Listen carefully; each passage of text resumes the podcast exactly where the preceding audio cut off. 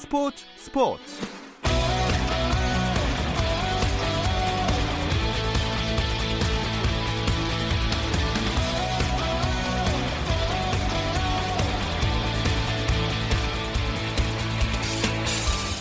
스포츠가 있는 저녁 어떠신가요? 아나운서 김종현입니다. 오늘 하루 스포츠계를 돌아보는 스포츠 타임라인으로 김종현의 스포츠 스포츠 출발합니다.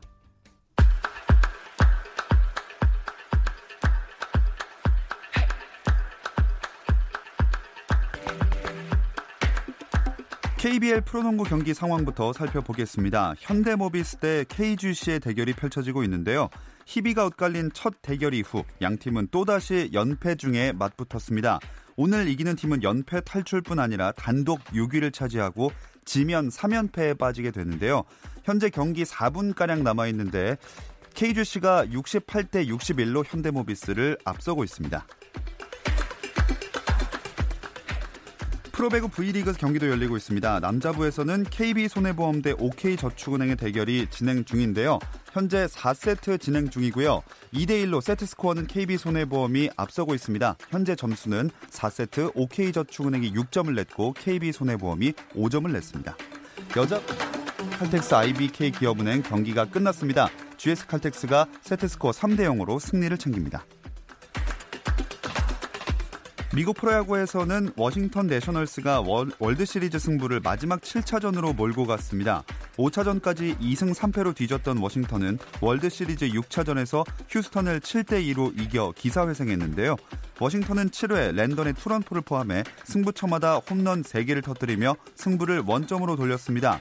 양팀의 최종 칠 차전은 우리 시각으로 내일 오전 아홉 시 팔 분 휴스턴의 홈경기로 치러집니다. 십이월 십일부터 십팔일까지 부산에서 열리는 이천십구 동아시아축구연맹 이원 챔피언십에 북한이 불참을 통보했습니다. 이에 이원 챔피언십 기자회견에 참석한 박용수 동아시아축구연맹 사무총장은 평양에서 열린 이천이십이 카타르 월드컵 이 차 예선 기간에도 북한 축구협회 관계자와 만나 참가를 재차 요청했었고 아시아축구연맹을 통해서도 마지막까지 북한의 참가를 위해 노력했지만 대회 불참으로 결정됐다고 밝혔습니다. 또 불참 이유에 대한 북한 축구협회의 설명은 없었다면서 현재로서는 별도의 제재를 가할 계획이 없다고 전했습니다. 미국 프로농구 엔비에이에서는 앤서니 데이비스가 엘에이 레이커스 이적 후 최고의 활약을 펼치며 대승을 이끌었습니다. 데이비스는 멤피스 그리즐리스와의 경기에서 사십 점을 넣고 리바운드 스무 개를 잡아내면서 백이십 대 구십일 이십구 점 차 대승을 이끌었습니다. 마이애미 히트는 십구 세의 신인 타일러 헤로가 이십구 점을 몰아친 데 힘입어 애틀랜타 호크스를 백십이 대 구십칠로 이겼습니다.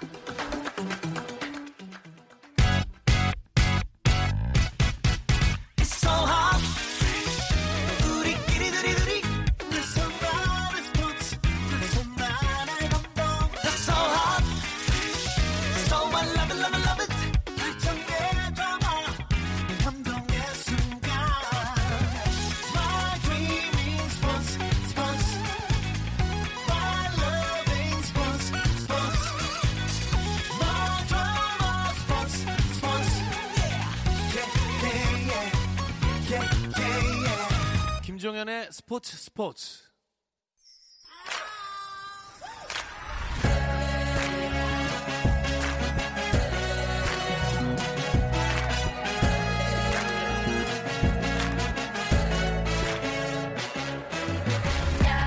김종현의 스포츠 스포츠 원래 수요일에는 엔비에이 이야기 조선의 누바가 방송되고 있습니다. 그런데 이번 주는 내일과 모레 이틀간 이천십구 이십 엔비에이 개막 특집 공개 방송이 나가게 됩니다. 그래서 오늘은 조선의 누바 대신에 목요일 코너인 이건 김정룡의 랄롱도르 이 시간 채워드리겠습니다. 해외 축구 이야기 이건 김정룡의 랄롱도르 함께해 주실 분 소개하겠습니다. 풋볼리스트 김정룡 기자입니다. 안녕하세요. 네, 안녕하세요. 김정룡입니다. 그리고 랄롱도르의 유럽 특파원 이건 기자 만나보겠습니다. 이건 기자 안녕하세요. 네, 안녕하세요. 이건입니다. 자, 오늘은 영국에 계신가요? 네, 어, 짤제부르크에서 돌아와서 리버풀을 찍고 지금 현재는 영국 런던에 있습니다. 네, 늘 바쁘게 왔다 갔다 하고 계신데 일단 손흥민 선수가 나왔던 주말 경기 토트넘과 리버풀전 취재하셨겠네요? 네, 어, 리버풀 원정 경기를 다녀왔는데요. 양 팀이 지난 유월에 유럽 챔피언스리그 결승전 이후에 다섯 달 만에 맞붙는 경기라서 관심이 컸는데 리버풀이 토트넘을 이 대 일로 잡으면서 선두 질주를 계속했습니다. 자, 이 경기에서 만약에 손흥민 선수의 골이 터졌다면 새로운 기록이 세워졌을 수 있는 거였잖아요. 네, 그게 조금 너무 아쉬웠어요. 손흥민 선수가 이제 유럽에서 백이십일 골을 넣으면서 차범근 감독과 한국인 유럽 최다 골 기록 타이를 이루고 있었는데 리버풀전에서 골대를 두 번이나 때리는 바람에 그 두 개 중에 하나만 들어갔어도 새 기록을 빅매치에서 쓸 수 있었는데 그렇지 못해서 너무 아쉬웠고 팀 패배로 손흥민 선수는 고개도 숙이고 또 원정원 팬들에게 미안하다라는 음. 그런 뭐 제스처까지 했습니다. 자, 김정룡 기자, 그리고 경기를 다시 돌아보면 토트넘이 전반적으로 경기가 진짜 안 풀렸다 이런 생각이 들었거든요. 네, 어, 이 경기는 토, 포체티노 감독이 나름대로 좀 아껴뒀던 승부수를 썼다고 네. 보였어요. 왜냐하면 그 흔히 말하는 데스크라인, 토트넘의 판타스틱사가 동시에 다 나왔는데 이게 지난 사월 이후 처음입니다. 음. 그러니까 뭐 거의 필살기를 쓴 거거든요. 그리고 그러면서도 뭐 손흥민 선수가 공격에 빨리 가담할 수 있도록 알리 선수가 손흥민 선수의 배후를 좀 봐주는 식의 세부 전술도 다 짜고 나왔는데 네. 하나도 안 통했어요. 아. 일단 기본적으로 알리 선수와 에릭슨 선수 두 명의 그 개인적인 컨디션 자체가 너무 떨어져 있고 그래서 공격은 거의 손흥민 혼자 좀 고군분투하는 골에 가까울 정도로 그런 정도로 이제 밀리는 양상이었기 때문에 확실히 두 팀의 경기력 격차가 지난 챔피언스리그 결승전보다 더 벌어져 있다 이런 음. 느낌을 주는 경기였습니다. 그래도 첫 골은 일 분 만에 손흥민 선수의 발끝에서 시작이 되기도 했고 유벤투스에서 관심을 갖고 있다는 얘기도 있던데요. 네, 어, 지난 시즌 챔피언스리그 결승행이 이제 해리케인이 부재했기 때문에 손흥민이 팀의 제, 제일 득점원으로서 이끌었잖아요. 네. 이번 시즌 초반까지 경기력이 아주 물이 올랐기 때문에 이적설이 쏟아지고 있습니다. 유벤투스 이적설의 경우에는 주로 영국 언론에서 제기되는 걸 봐서 이탈리아 언론 쪽이 아니기 때문에 음. 뭐 아주 뭐 깊은 관심이다 이렇게 볼 수는 없겠지만 지금 유벤투스가 최근에 자금이 확 늘어서 그 크리스티아노 호날두와 호흡을 맞출 공격수를 물색하고 있는 팀이거든요. 네. 그러니까 이렇게 최근에 이적서를 내기 좋은 팀, 자금이 풍부한 팀은 손흥민과 한 번 다 연결되는 분위기가 됐다. 음. 그러니까 뭐 네이마르처럼 진짜 영입 네. 못하는 그런 불가능한 선수 빼고 실질적으로 움직일 수 있는 선수 중에는 손흥민이 제일 핫하고 음. 누구나 다 영입하면 써올리는 그런 선수가 됐다. 음. 이런 위상의 향상을 느낄 수 있는 부분이죠. 근데 이건 기자, 유벤투스가 손흥민 선수를 위해서 스카우트를 파견했다는 소식도 있던데 진짠가요?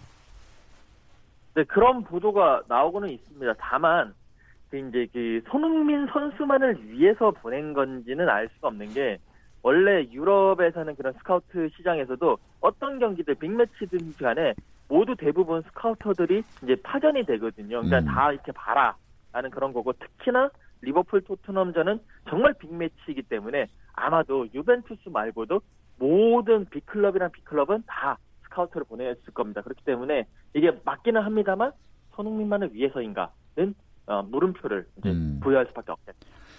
자, 그래도 어쨌든 기사가 계속 나오고 있는 걸 보면 어느 정도 관심은 있을 수도 있다는 얘기인데 이 유벤투스의 관심에 대해서 영국 현지, 특히 토트넘 팬들은 어떤 반응을 보이고 있나요? 네, 토트넘 팬들은 절대 불가, 말도 안 된다, 우리 손흥민 뺏어가지 마라 라고 계속 이제 얘기를 하고 있고요. 영국 언론들도 이 상황을 좀 흥미롭게 지켜보고 있으면서 그만큼 손흥민 선수의 위상이 높아졌다라는 것을 이제 증명을 하고 있고요. 가장 재밌는 게 토트넘인데 토트넘은 어, 우리 손흥민 절대 건드리지 마라라고 이야기를 하면서도 뒤에는 이런 기사들이 계속 나오니까 손흥민 선수의 몸값을 올릴 수 있거든요. 그래서 은근히 웃음을 짓고 있다라는 후문이 지금 들리고 있습니다. 그렇군요. 근데 만약에 진짜로 이 손흥민 선수가 유벤투스를 간다면 김정룡 기자 어떨까요? 입지가 괜찮을까요? 일단 국민 감정, 유벤투스라는 팀에 대한 아, 국민 감정은 빼고 그렇군요. 이제 뭐 전술이나 선수 구성 예. 문제에서만 얘기를 해보겠습니다. 유벤투스는 뭐 잘 알려져 있다시피 호날두가 공격 에이스고 팀의 중심인 그런 구단인데 일단 흔히 손날두라고 불려왔던 손흥민이 자신의 오랜 우상 또 플레이 스타일이 비슷한 선수와 호흡을 맞춘다는 점에 상당히 의미가 있겠죠. 호날두가 이제 팔십오년생 서른네 세인데 저랑 동갑이거든요. 저는 아. 자다가도 쥐가 납니다. 그러니까 네. 운동 선수로 이렇게 네. 쭉 뛸 수 있는 나이는 이제 살짝 넘어가고 있거든요. 음. 그렇기 때문에 그 호날두가 어떤 한 구단에서 차지하고 있던 위상을 손흥민이 자연스럽게 이어받는다. 뭐 이런 구도가 되는 거니까 예. 역시나 뭐 멋진 구도가 될 것 같고 그 외에는 뭐 손흥민보다 더 어린 뭐 파울로 디발라 같은 아 손흥민보다 어리진 않죠. 네네. 파울로 디발라 같은 비슷한 연배 선수들이 좀 대기하고 있기 때문에 뭐 그런 선수들과 함께 호흡을 맞추면서 좋은 팀 만들어갈 수 있는 환경이긴 합니다. 네, 아, 호날두랑 동갑이셨군요. 저는 손흥민 선수랑 동갑인데 공교롭습니다. 이건 기자, 손흥민 선수의 백이십이 호 골, 이 한국인 최다 골을 기대하는 팬들이 많을 텐데 이번 주말에 기대할 수 있을까요? 네, 어, 손흥민 선수 이번 주말에 에버튼 원정 경기를 가집니다. 저도 다시 리버풀로 올라가야 되는데요. 어, 토트넘이 컵대에서 탈락을 했고 그렇기 때문에 손흥민 선수를 포함해서 토트넘 전체가 일주일 정도 쉬었습니다. 손흥민 선수 선발 출전이 충분히 가능할 것으로 보고요. 에버튼이 상대적으로 좀 약한 팀이기 때문에 어, 손흥민 선수의 백이십이 호 골 어, 기대하는 팬들이 많고 개인적으로 손흥민 선수와 띠동갑인 저도 기대를 하고 있습니다. 네. 너무 억지로 엮는 게 아닌가. 네, 이건 기자? 네. 아, 거기까지가 네, 본데요. 네, 당황하셨나요? 네, 뭐 어쨌든 그렇기 때문에 아, 손흥민 선수의 아, 그 주말에 백이십이 호 골 분명히 아, 이번 경기에서는 충분히 어, 할 수 있지 않을까라는 좀 기대감을 네. 가지고 있습니다. 네, 아, 오늘 나이로 참 재미난 이야기들이 전개되고 있습니다. 근데 토트넘이 순위를 보니까 십일 위까지 내려가 있어요. 아, 네, 맞습니다. 어, 십 라운드 현재 삼승, 삼무 사 패, 승리보다 패배가 많죠. 그리고 리그컵 탈락, 챔피언스 리그에서도 뭐 일승, 일무, 일패, 어딜 봐도 여러모로 부진한 상황이고요. 네. 사실 내일 새벽에, 오늘 새벽과 내일 새벽에 걸쳐서 리그컵이 지금 진행되고 있거든요, 잉글랜드에서. 근데 손흥민 선수가 탈락했다 보니까, 음. 우리가 리그컵 얘기를 아예 안 하고 있습니다. 그쵸. 네, 뭐 이런, 이런 현실이죠. 네. 아, 아, 근데 갑자기 이건 그 궁금해진 건데, 만약에 유벤투스가 손흥민 선수에게 정말 정식으로 오퍼를 넣는다면, 어, 사실 우리나라에서 이 국민 감정이 상당히 안 좋은 상황 아닙니까? 김정룡 기자와 이건 기자가 생각하셨을 땐 손흥민 선수 개인 의 입장에서 이거를 가야 된다고 생각할까요? 어떨까요? 먼저 이건 기자부터 한번 들어볼까요? 저는 개인적으로는 유벤투스에서 오퍼가 들어왔다고 하더라도 여러 가지를 생각했을 때 현실적인 방법에서도 이탈리아는 손흥민 선수한테 맞지 않는 부분이 많거든요. 음. 뭐 전술상이라든지 여러 가지 뭐 그런 부분에서 그렇기 때문에 저는 안 가는 게 맞다라고 생각을 하고요. 특히나 국민 감정도 있고 하니까 손흥민 선수 개인의 호날두에 대한 동정심을 좀 차치하더라도 안 가는 게 좀 맞지 않겠느냐라는 생각입니다. 어, 이 생각에 김정룡 기자도 동의하시나요? 어, 손흥민 선수가 그 병역에 관련된 어떤 그 유럽을 떠났어야 됐을 수도 있는 상황이 지금 없어졌잖아요. 예. 아시안 게임을 통해서. 그래서 토트넘보다 연봉을 많이 줄 수 있는 팀으로 한 번은 옮길 생각을 아마 본인과 에이전트가 저울질을 하고 있을 것 같아요. 그래서 유벤투스 밖에 오퍼가 없으면 아마 유벤투스 행을 택할 수도 있는데 유벤투스가 오퍼가 좀 일찍 왔다. 네. 그러면 이거를 약간 협상카드 삼아서 아. 뭐 다른 구단의 협, 어, 이적을 제안을 더 이끌어내고 경쟁을 붙이고 음. 손흥민 선수와 손흥민 선수 측이 주도적인 위치에서 빅클럽들을 이제 쫙 놓고 간택을 하는 아. 뭐 이런 구도도 아주 잘하면 나올 수도 있을 것 같습니다. 네, 어, 최소한 일월에서 뭐 내년 유월까지는 기다려야 되는 일이니까 그래도 좀 어, 손흥민 선수의 팬들 입장에서는 좀 기다리면서 아마 보게 될 것 같습니다. 그건 그렇고 이건 기자, 프리미어리그 초반 판도에 대해서 현지에서는 어떤 반응 또 분석을 내놓고 있을까요? 네, 리버풀이 현재 구승 일무로 압도적인 일 위를 달리고 있는데 현지에서는 이 리버풀의 독주에 대해서 이제 아직 지켜봐야 된다라고 이야기를 하고 있습니다. 아, 사실 리버풀이 예전에도 잘 나가다가 꼬꾸라진 적이 많고 특히 올해는 십이월에 클럽 월드컵까지 있기 때문에 리버풀이 분명히 이렇게 가다가 한번 모비가 올 것이다 라는 그런 분위기고요. 맨유 토트넘 떨어진 거에 대해서는 조금 아쉬워하는, 그러면서 언제 반전을 할 것이냐 뭐 이런 분위기들이 지금 많이 나오고 있습니다. 음, 그렇다면 순위 경쟁을 감안해서 이번 주말에 프리미어리그에서 주목할 만한 경기들을 김정룡 기자가 짚어주시죠. 어, 네, 어, 주말 얘기하기 전에 네네. 일단 내일 새벽에 열린 리그컵 경기가 빅매치가 아, 두 개 있습니다. 예, 예. 이미 지나간 건 빅매치가 별로 없는데 이제 오늘 새벽에는 어, 첼시 대 메뉴, 음. 리버풀 대 아스널 이게 두 경기가 있기 때문에 요거부터 이제 팬들이라면 좀 이렇게 확인해 보시고 하는 게 좋을 것 같고요. 이제 주말로 넘어가면 주말에 또 빅매치가 없는데 아. 이제 경기 보시기 편한 어떤 빅클럽 일정 위주로 말씀을 드리자면 토요일 밤 아홉시 삼십분부터 본머스 대 메뉴 경기 있고요. 그리고 그다음 자정에 아스널 대 울버햄튼 경기가 있어서 이게 상당히 시청이 용이하는 시간대일 것 같습니다. 그리고 아까 이건 선배도 얘기했던 토트넘 경기 같은 경우에 제 토트넘 경기 월요일에 한다는 얘기를 너무 많이 하는 것 같은데. 어, 그러니까요. 왜 자꾸. 네, 꿈에서도 얘기를 했던 것 같고. 계속 도돌이표. 아무튼 네. 이번에 월요일 새벽 한 시 삼십 분에 에버턴 원정을 갑니다. 이걸 다 보고 이제 정리하고 주무시면 월요일 새벽 네 시에 주무시게 되겠네요. 여러분께서. 아, 저도 지난주 월요일에 토트넘 경기 봤다가 한, 한 주가 힘들었는데. 자, 어쨌든 다른 리그 소식도 궁금하실 텐데 이 이야기는 잠시 쉬었다 와서 나눠보겠습니다.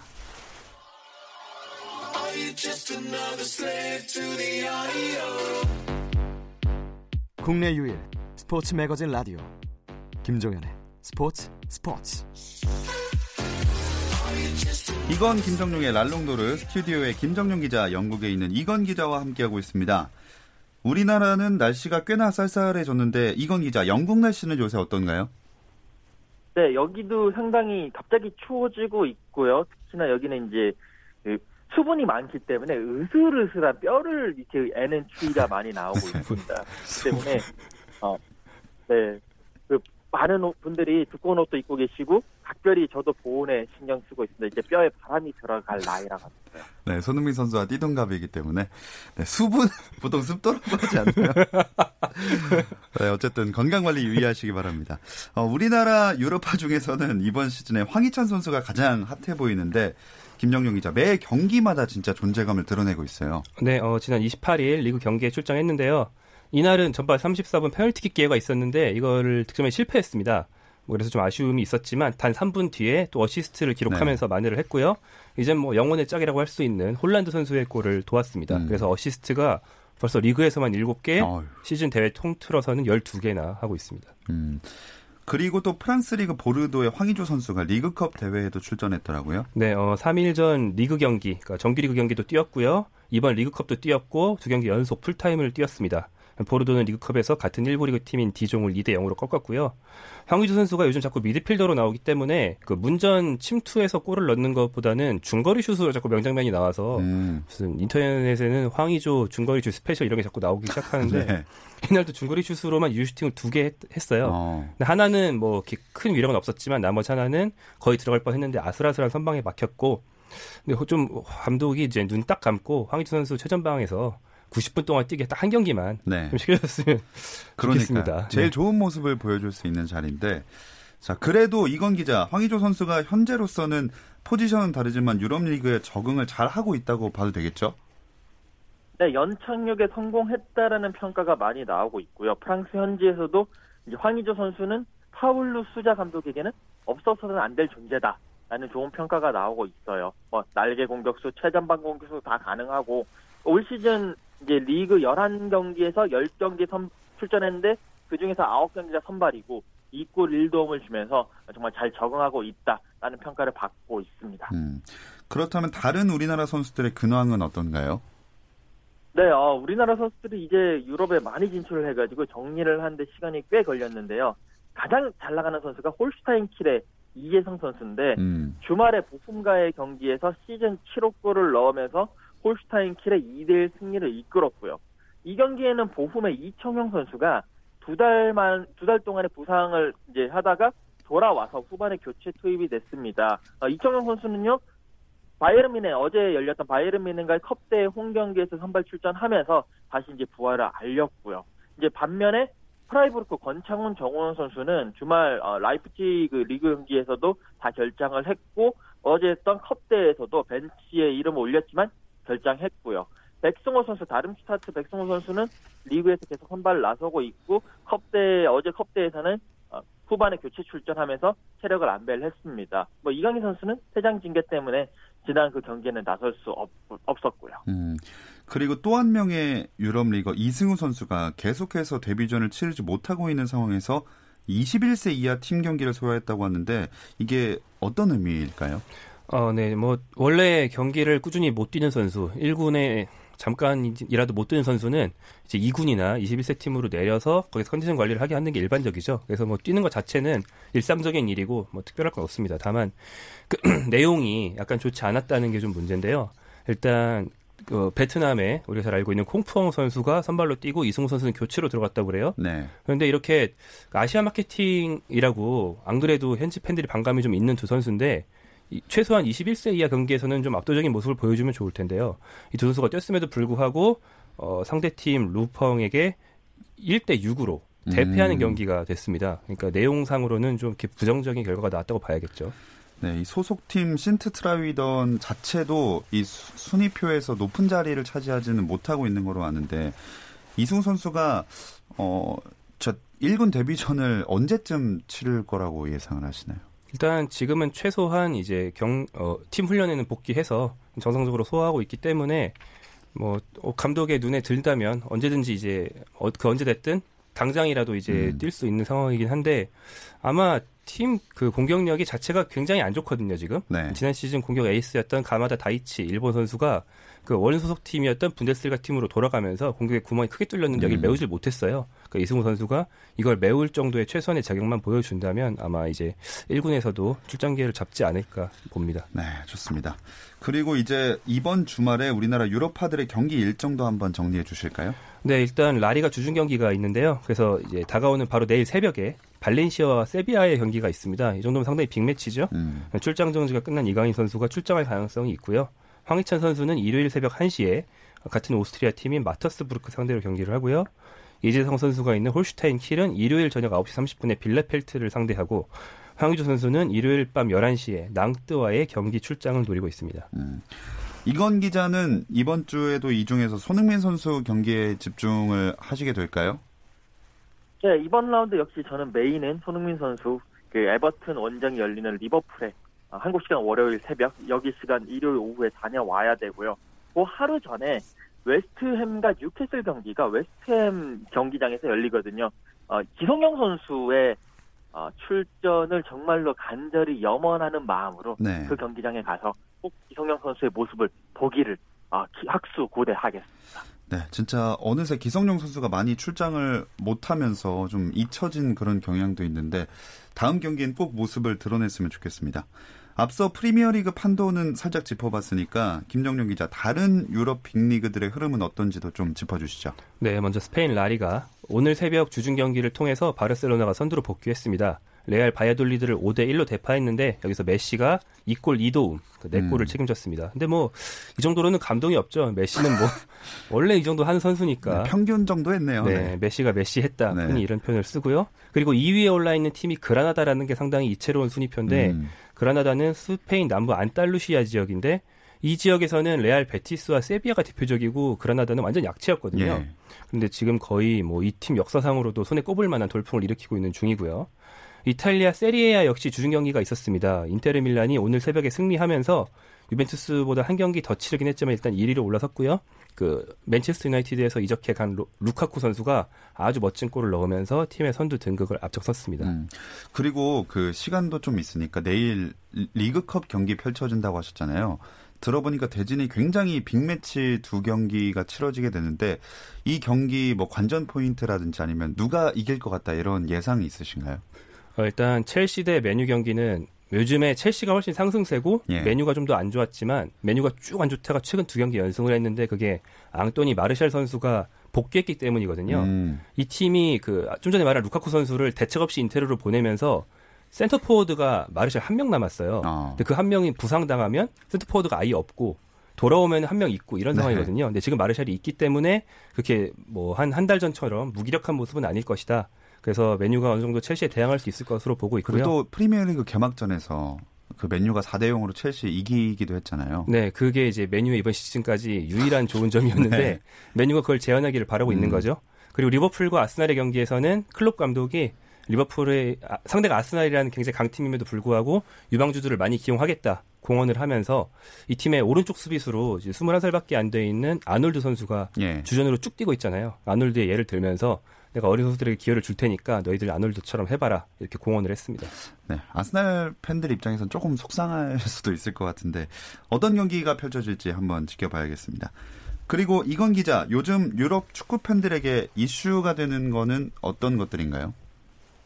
네, 어, 유럽 챔피언스 리그가 이제 반환점을 딱 돌았기 때문에 누가 십육 강에 갈 것이냐, 가지 못할 것이냐, 어, 이 부분에 대해서 많은 이제 관심이 가고 있는데, 일단 일 강이라고 할 수 있는 팀들 중에 파리 생제르맹이라든지 바이에른 미네, 맨체스터 시티는 벌써 삼 승을 거둬버렸어요. 그래서 사실상 이변이 없는 한 십육 강에 오를 것은 이제 뭐 자명한 사실이고, 네. 나머지 이 위 자리를 놓고 뭐 여러 가지 치열한 경쟁을 펼치고 있고, 아약스, 첼시, 발렌시아 같은 조는 여전히 혈투를 펼치고 있고, 또 짤츠부르크가 조 삼 위지만 어, 좋은 모습, 특히나 공격 축구를 보여주고 있으면서 이 팀에 대한 뭐 홀란드, 그다음에 황희찬, 미나미노 이런 선수들에 대한 관심도 많이 올라오고 있습니다. 음, 그러면 토트넘이 그 챔피언스리그 예선을 통과할 가능성은 이건 기자 어느 정도로 보시나요?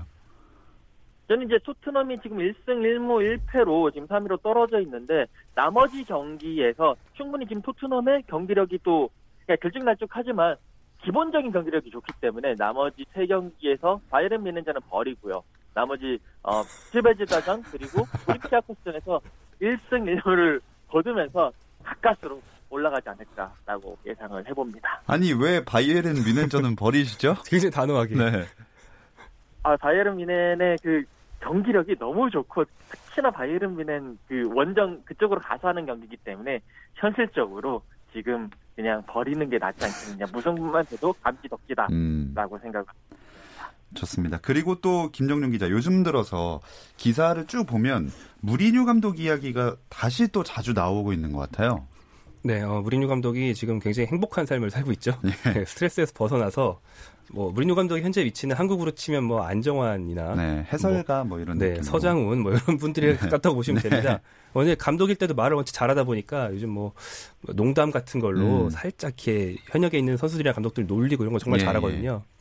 그런데 아무튼 무직 상태에 있는 명장이다 보니까 약간 좀 현재의 감독이 목이 간당간당하다 이런 팀들은 음. 무리뉴 감독과 연결이 다 되고 있습니다. 뭐 도르트문트, 레알 마드리드, 아스널, 또 토트넘 각 나라를 돌아가면서 거의 뭐, 뭐 무리뉴 영입설 세계일주 이런 분위기인데요. 최근에는 뭐 무리뉴 감독이 어느 경기장에 가서 경기를 봤다. 아. 그러면은 이제 무리뉴가 아, 올 네. 경우에 그 팀 선수 살생부 이런 것까지 다 나올 정도로 무리뉴 감독의 향후 거취가 굉장히 주목받고 있는 음. 상황입니다. 그럼 이 중에서 실제로 부임하게 된다면 어느 팀이 가장 가능성이 높다고 보세요? 어, 가능성을 쉽게 점치기 힘들지만 제일 얘기가 많이 나온 데는 아무래도 레알 마드리드입니다. 음. 왜냐하면 지단 감독의 위기가라는 설이 좀 일찍 시작됐고 잘 알기도 하고, 또 여기는 라모스 감독과 아니, 라모스 선수와 네. 무리뉴 감독이 사이가 안 좋다는 그런 후문이 있기 때문에 무리뉴가 올 경우 라모스 어떻게 될 것인가 음. 뭐 이런 흥미거리도 있어서 레알 마드리드 얘기가 많이 나오고 있죠. 네, 좋습니다. 해외 축구 이야기는 여기까지 나눠보겠습니다. 김정룡 기자, 이건 기자, 고맙습니다. 고맙습니다. 감사합니다. 내일은 이천십구 이십 엔비에이 개막 특집 공개 방송으로 찾아오겠습니다. 저녁 여덟 시 삼십 분에 함께해 주세요. 김종현의 스포츠 스포츠.